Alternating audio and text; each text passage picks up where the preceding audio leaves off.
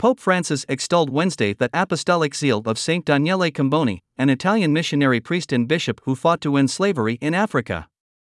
Comboni witnessed the horror of slavery as a missionary in the mid 19th century in what is now Sudan.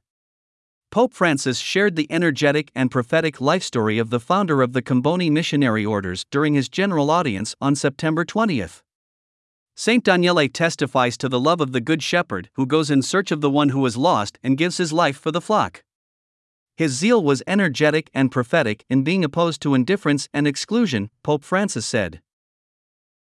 Ethnic Armenians in the breakaway region of Nagorno Karabakh, also known as Artsakh, have agreed to lay down their arms and dissolve their military forces following a short but intense Azerbaijan offensive on September 19.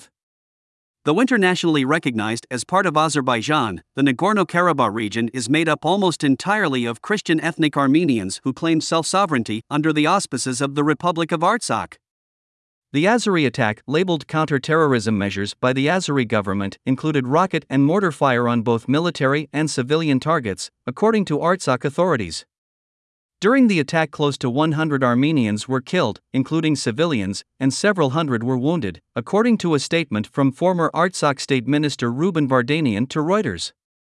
Pope Francis made a public appeal on Wednesday for both sides to silence the weapons. I make my heartfelt appeal to all the parties involved and to the international community to silence the weapons and make every effort to find peaceful solutions for the good of the people and respect for human dignity, Pope Francis said at the end of his Wednesday general audience.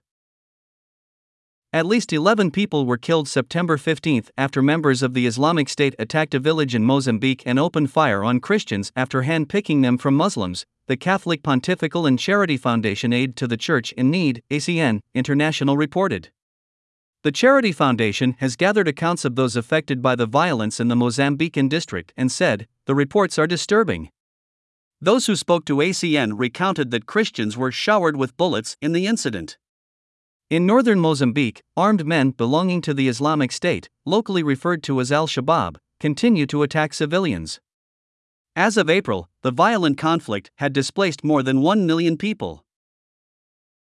The International Society for Civil Liberties and Rule of Law, Intersociety, has condemned the September 16, 17 kidnapping of more than 30 people across Nigeria's Enugu state, including a Catholic priest, and called on police officials in the Nigerian state to either act on the lack of security in the region or leave office. Father Marcellinus Obioma Okaide was abducted September 17 on his way back to St. Mary Amofia Egu Afa Parish in the Enugu Diocese, where he serves as parish priest. A prayer appeal has been sent out for the priest's safe release.